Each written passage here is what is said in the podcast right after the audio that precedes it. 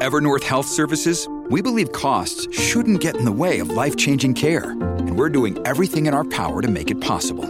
Behavioral health solutions that also keep your projections at their best? It's possible. Pharmacy benefits that benefit your bottom line? It's possible. Complex specialty care that cares about your ROI? It's possible. Because we're already doing it.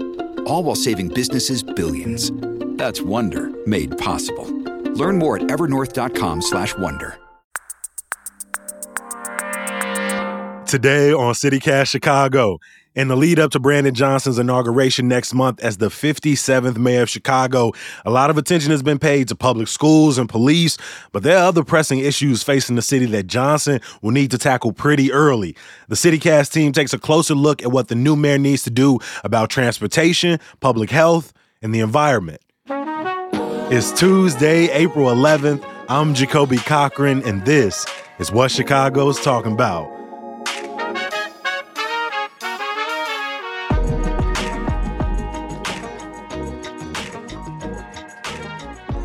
Obviously we talked a lot about election season being over but the minute that happens we actually got to get into governance. And uh, you know there are a lot of things that brandon johnson and the new city council are going to have to focus on when they get in. Cta deservedly so gets a lot of attention in here. It's a public transit network used by hundreds of thousands of people uh, every single year but there have been concerns over the last few years in terms of crumbling infrastructure.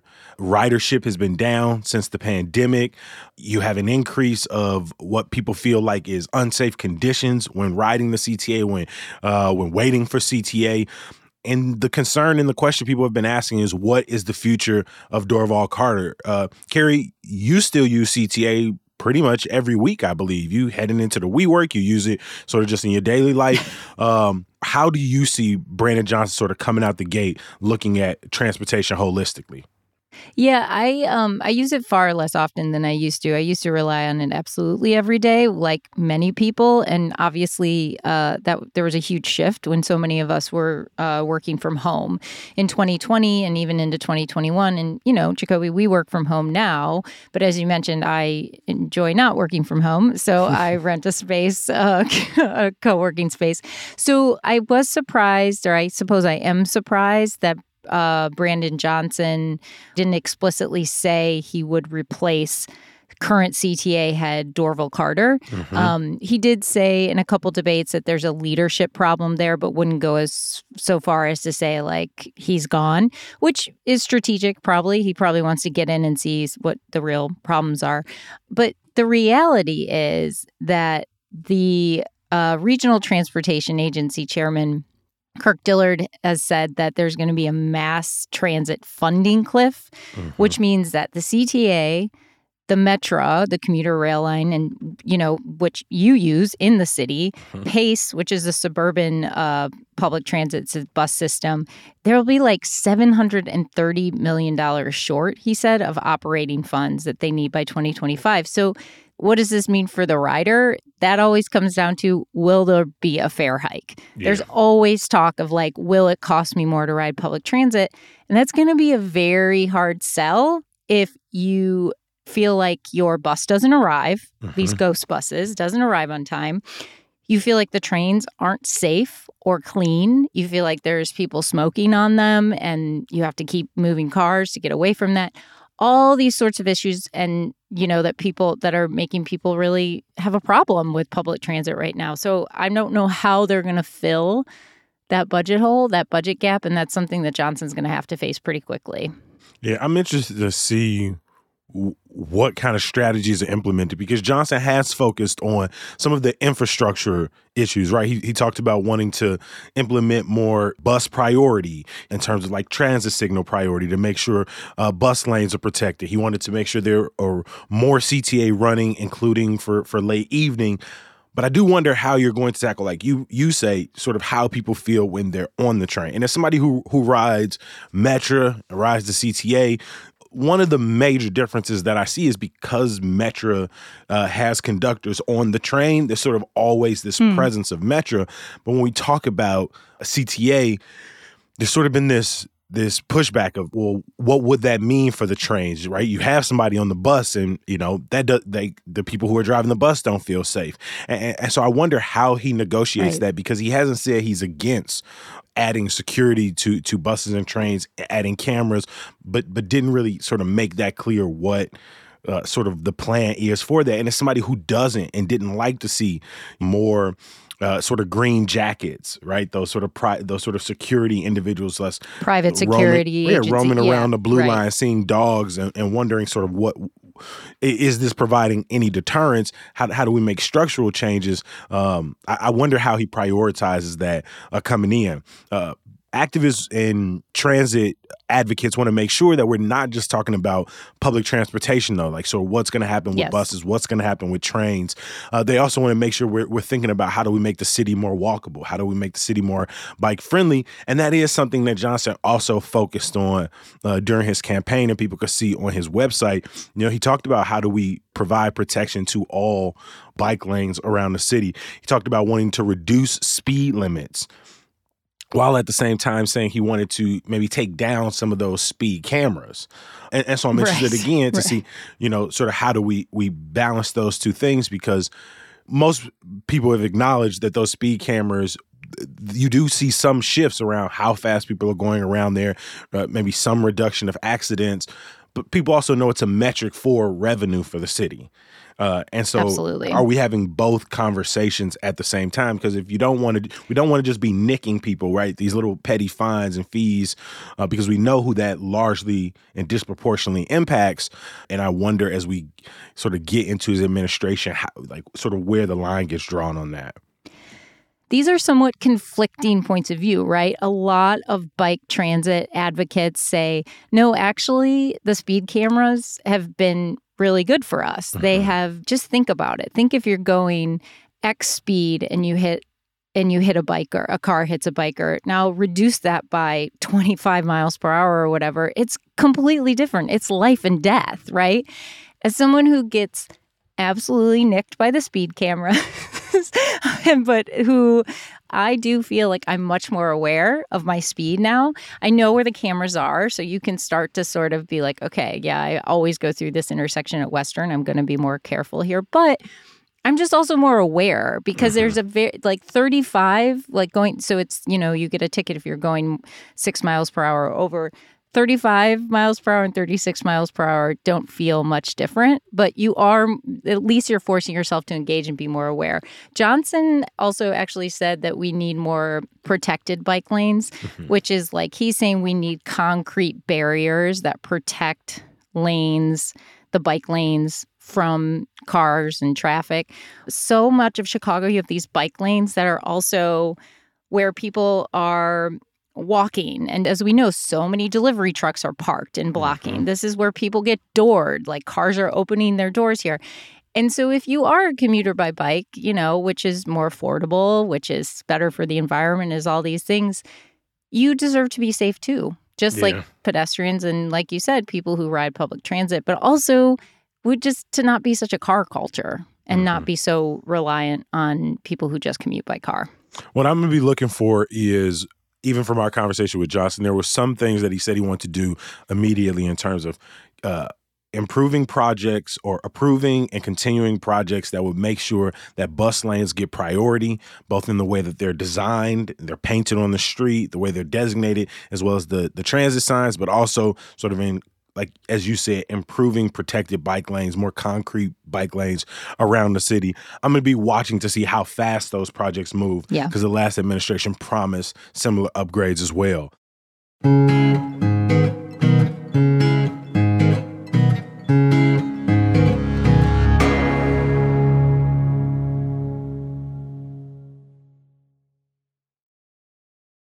In a debate in March, Brandon Johnson and Paul Vallas were asked what is their plan moving forward in terms of the leader of the Chicago Department of Public Health, Allison Arwady.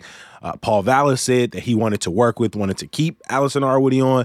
And Brandon Johnson said very clearly Uh, he does not plan to keep the commissioner on, uh, who has been here, who was has been in the Chicago Department of Public Health since I think 2015, who then became the leader of the Chicago Department of Public Health. I believe like right before the pandemic really yeah, like 2019, blew up, yeah. right at the yeah. end of 2019, right. beginning of 2020.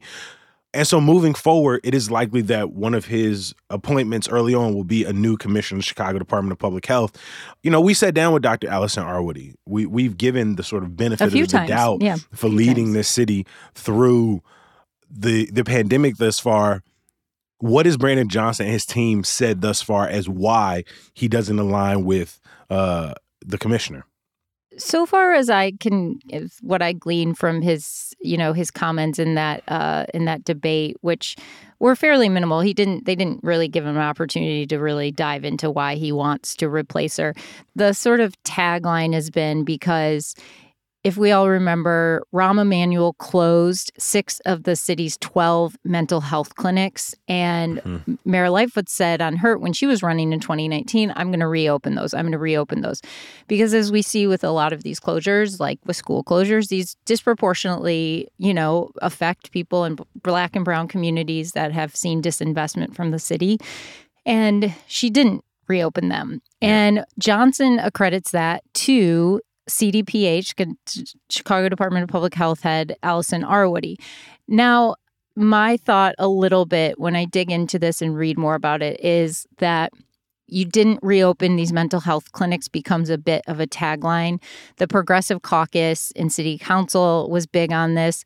But what Arwady says is she sort of put together a, sources of state, federal funding, city funding to provide more care. And, you know, says that like in 2020 or 2021, you know, something like five times as many residents receive care. Well, one, one might say we were right. in a pandemic, probably more people needed mental health care. Kids were at home from school, people were losing their jobs, there were, there were a myriad of issues. But it's also somewhat of this approach that sort of public health departments, it's not really their job to provide direct patient care. It's their job to overall surveil trends, to prevention, to, you know, God forbid we have another pandemic. It's them that they need to sort of shape policy and they they're not supposed to be so much directly involved in patient care. So I would say also we would be remiss, I think, if we didn't mention that Brandon Johnson might have some ill will towards Arwady because she was on the other side of the table when the teachers union didn't want to reopen schools, CPS, in 2022. Arwady and the mayor were saying, no, it's time. Kids have to go back. So they had a difference of opinions back then. So that might be affecting what he's saying about whether he wants to keep her around. Mm-hmm.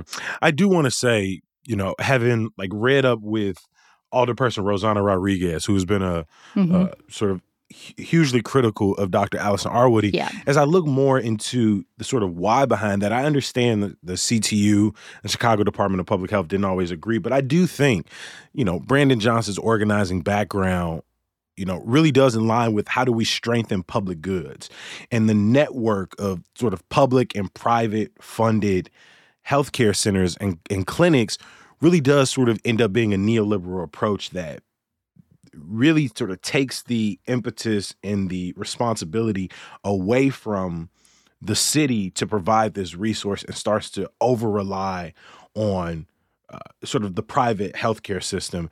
And contractors I, yeah, that the city pays and yeah. and i'd argue that that that system you know that even alderperson rossana rodriguez and i don't want to speak for her but that system can work in connection with the sort of robust, heavily funded public system. Because what ends up happening is, you know, same when we talk about public schools, you see this divestment away from public mental health care centers. Then the criticism starts and say, well, they're not providing resources, they're not doing enough. Then you close them, right? Then the pressure on that last six sort of grows and grows and grows to the point where say, well, is this doing enough?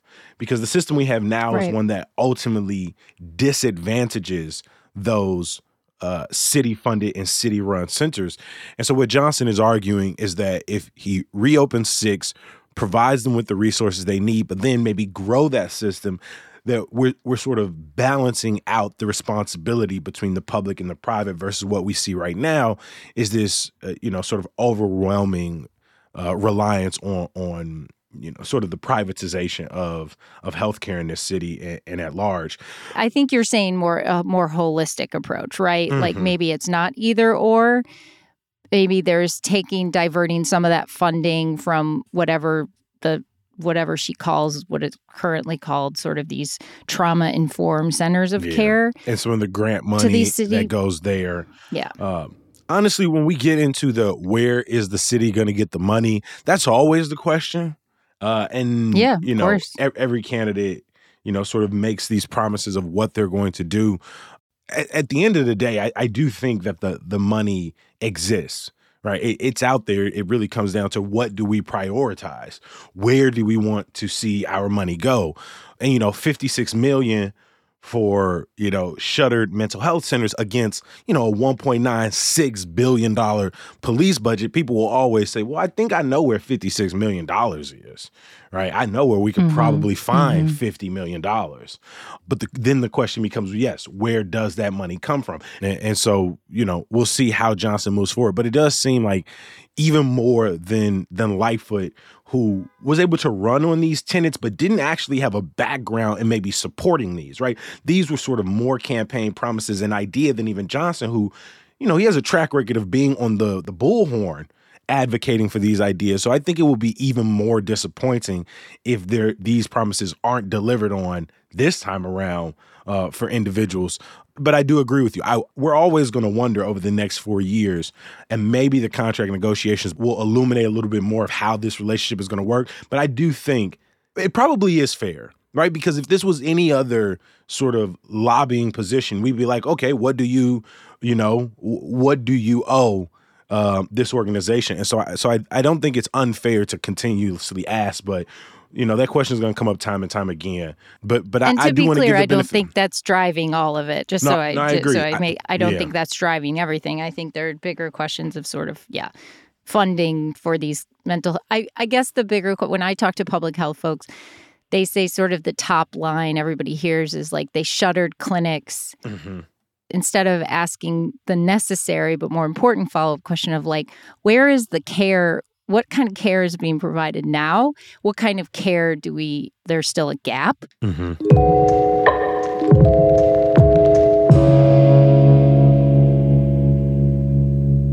Now, of all the issues we're discussing today, I think this last one has probably gotten the least amount of attention during campaign season, mm-hmm. and that is Chicago's environment, right? How do we continue to protect neighborhoods that deal with air pollution? How do we protect neighborhoods that are still sort of dealing with the consequences of industry, both industry leaving and industry being there and proliferating for decades upon decade? Uh, and Brandon Johnson talked a lot uh, uh, throughout his campaign about wanting to bring back Chicago's Department of Environment, which, similar to some of the mental health care centers, uh, this was eliminated during the Rahm Emanuel administration. Uh, and it was said that it was a budget decision, that it would save the city about $3.6 million, mostly through layoffs. Then Mayor Lightfoot ran on the campaign promise of bringing back the Department of Environment, ultimately did not deliver on that. Uh, and now we're here since the Department of Environment was disbanded, uh, a guest who we had on a few months ago wrote this this great article that said environmental violations fell by 50% and air quality citations fell by mm-hmm. 90% with the implication being that well without the Department of Environment sort of enforcing trying to hold companies uh, and industry accountable in this city uh, that sort of it, it, has been a little bit easier to get by uh, in terms of business as usual, right? Hmm. And and I wonder if as we've had these environmental justice wins over the last few years, right? As we see advocacy growing to not move manufacturing plants to historically black and brown neighborhoods, if maybe some people's eye has sort of gotten off the ball in the fact that the city still doesn't have one central department focusing on ways to not only hold companies accountable, but start planning and being innovative about what this city faces when we think about the consequences of climate change moving forward. Carrie, we've covered this a lot over the show, right? Uh, do you think we're mm. we we've heard enough about how a Department of Environment will work against some of that? Not really. And, you know, I think you raise a really good point of like, when you don't have a centralized office to, you know, herald these changes, but also really push and fight for them and advocate for them, instead, your sort of new businesses get with the general iron, the metal shredder that was supposed to move to the southeast side, it gets pushed to the law department because mm-hmm. Lightfoot's, you know, she she blocked them. She blocked her administration blocked them from moving, so that gets pushed there. It also gets pushed to the public health department, who she relies on Dr. Allison Arwady to say, no, no, this is bad for air quality here. It also just gets pushed to all the business development folks, right? Yeah. So it doesn't, you don't really have, when I hear that number of three point whatever, whatever it saved, like, it just seems like such chump change compared to some other departments. No, um, for, for, sure. I feel like Chicago was like $2 million or something. Just, just to print those cans. But but the point you make, I think Chicago. The yeah when I, I was reading the, the Crain's report that came out in October of 2011 that talked about the Department of Environment being closed down. And it said things like Clean Vehicles Initiative will go to the Transportation Department. Utility bill assistance will yeah. go to the Department of Family and Support Services. Water policy goes to the Department of Water Management, which, when you just do sort of like the elementary school, like match this with the department that it makes sense going to, right? It makes sense on paper.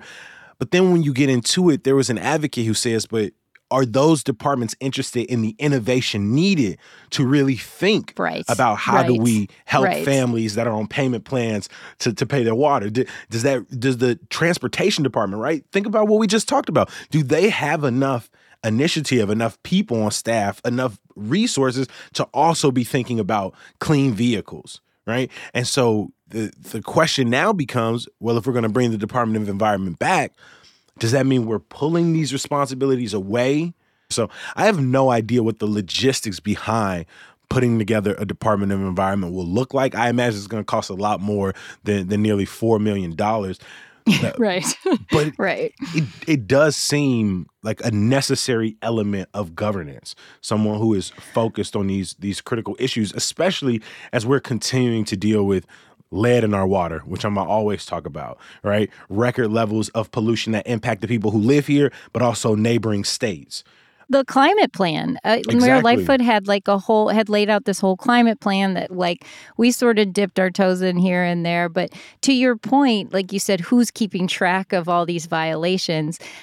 Activists, frankly, activists, yeah. many of whom we've had on CityCast Chicago, they're the ones who are actually FOIAing or getting the public data and saying, mm-hmm. wait a second, what happened with this, this, and this? And to your point, city departments, state departments, federal departments, even the private sector in many ways, there's always going to be this like, we don't have enough people. You're giving us more to do with less. So if you're just diverting those tasks, like you say, to other city departments, I'm sure that that's their response, right? Yeah. Like, I, I don't know. I'm trying to get bike lanes. I'm trying to protect Milwaukee Avenue bike lanes. I don't have time or space for this. So it will be interesting to see who Johnson brings on in his transition team for all of these departments, but this one as well to see kind of how he's going to talk about the environment and approach it in his. Those are usually, I mean, those are somewhat of a good indication their trans who they put on their transition teams it's a it's a sort of a start to be a peek into how they're going to shape their administration so he should be doing that soon so it'd be interesting to see yeah I, if i had to put my money on it dorval carter a holdover from the emanuel administration i don't think he stays around Dr. Allison Arwady started her time with the Chicago Department of Public Health during the Emanuel administration, promoted under Lightfoot. I don't think she's gonna stick around. And the Department of Environment, if it is reinstated, would obviously have a new leader.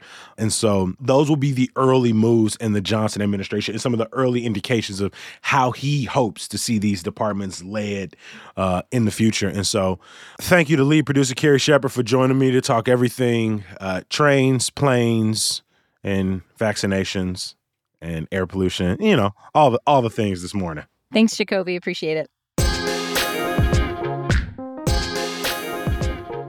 Before I let you go, some good news to get you through. Uh, the weather sort of picking up is coming just at the right time because Art on the Mart is back this Friday at 8:30 p.m. with Funtime Unicorn Ruby Rise through Four Seasons. If you're not familiar with what Art on the Mart is, downtown merchandise mart, an entire projection show across the building. Uh, so make sure you add it to your calendar this spring and summer season.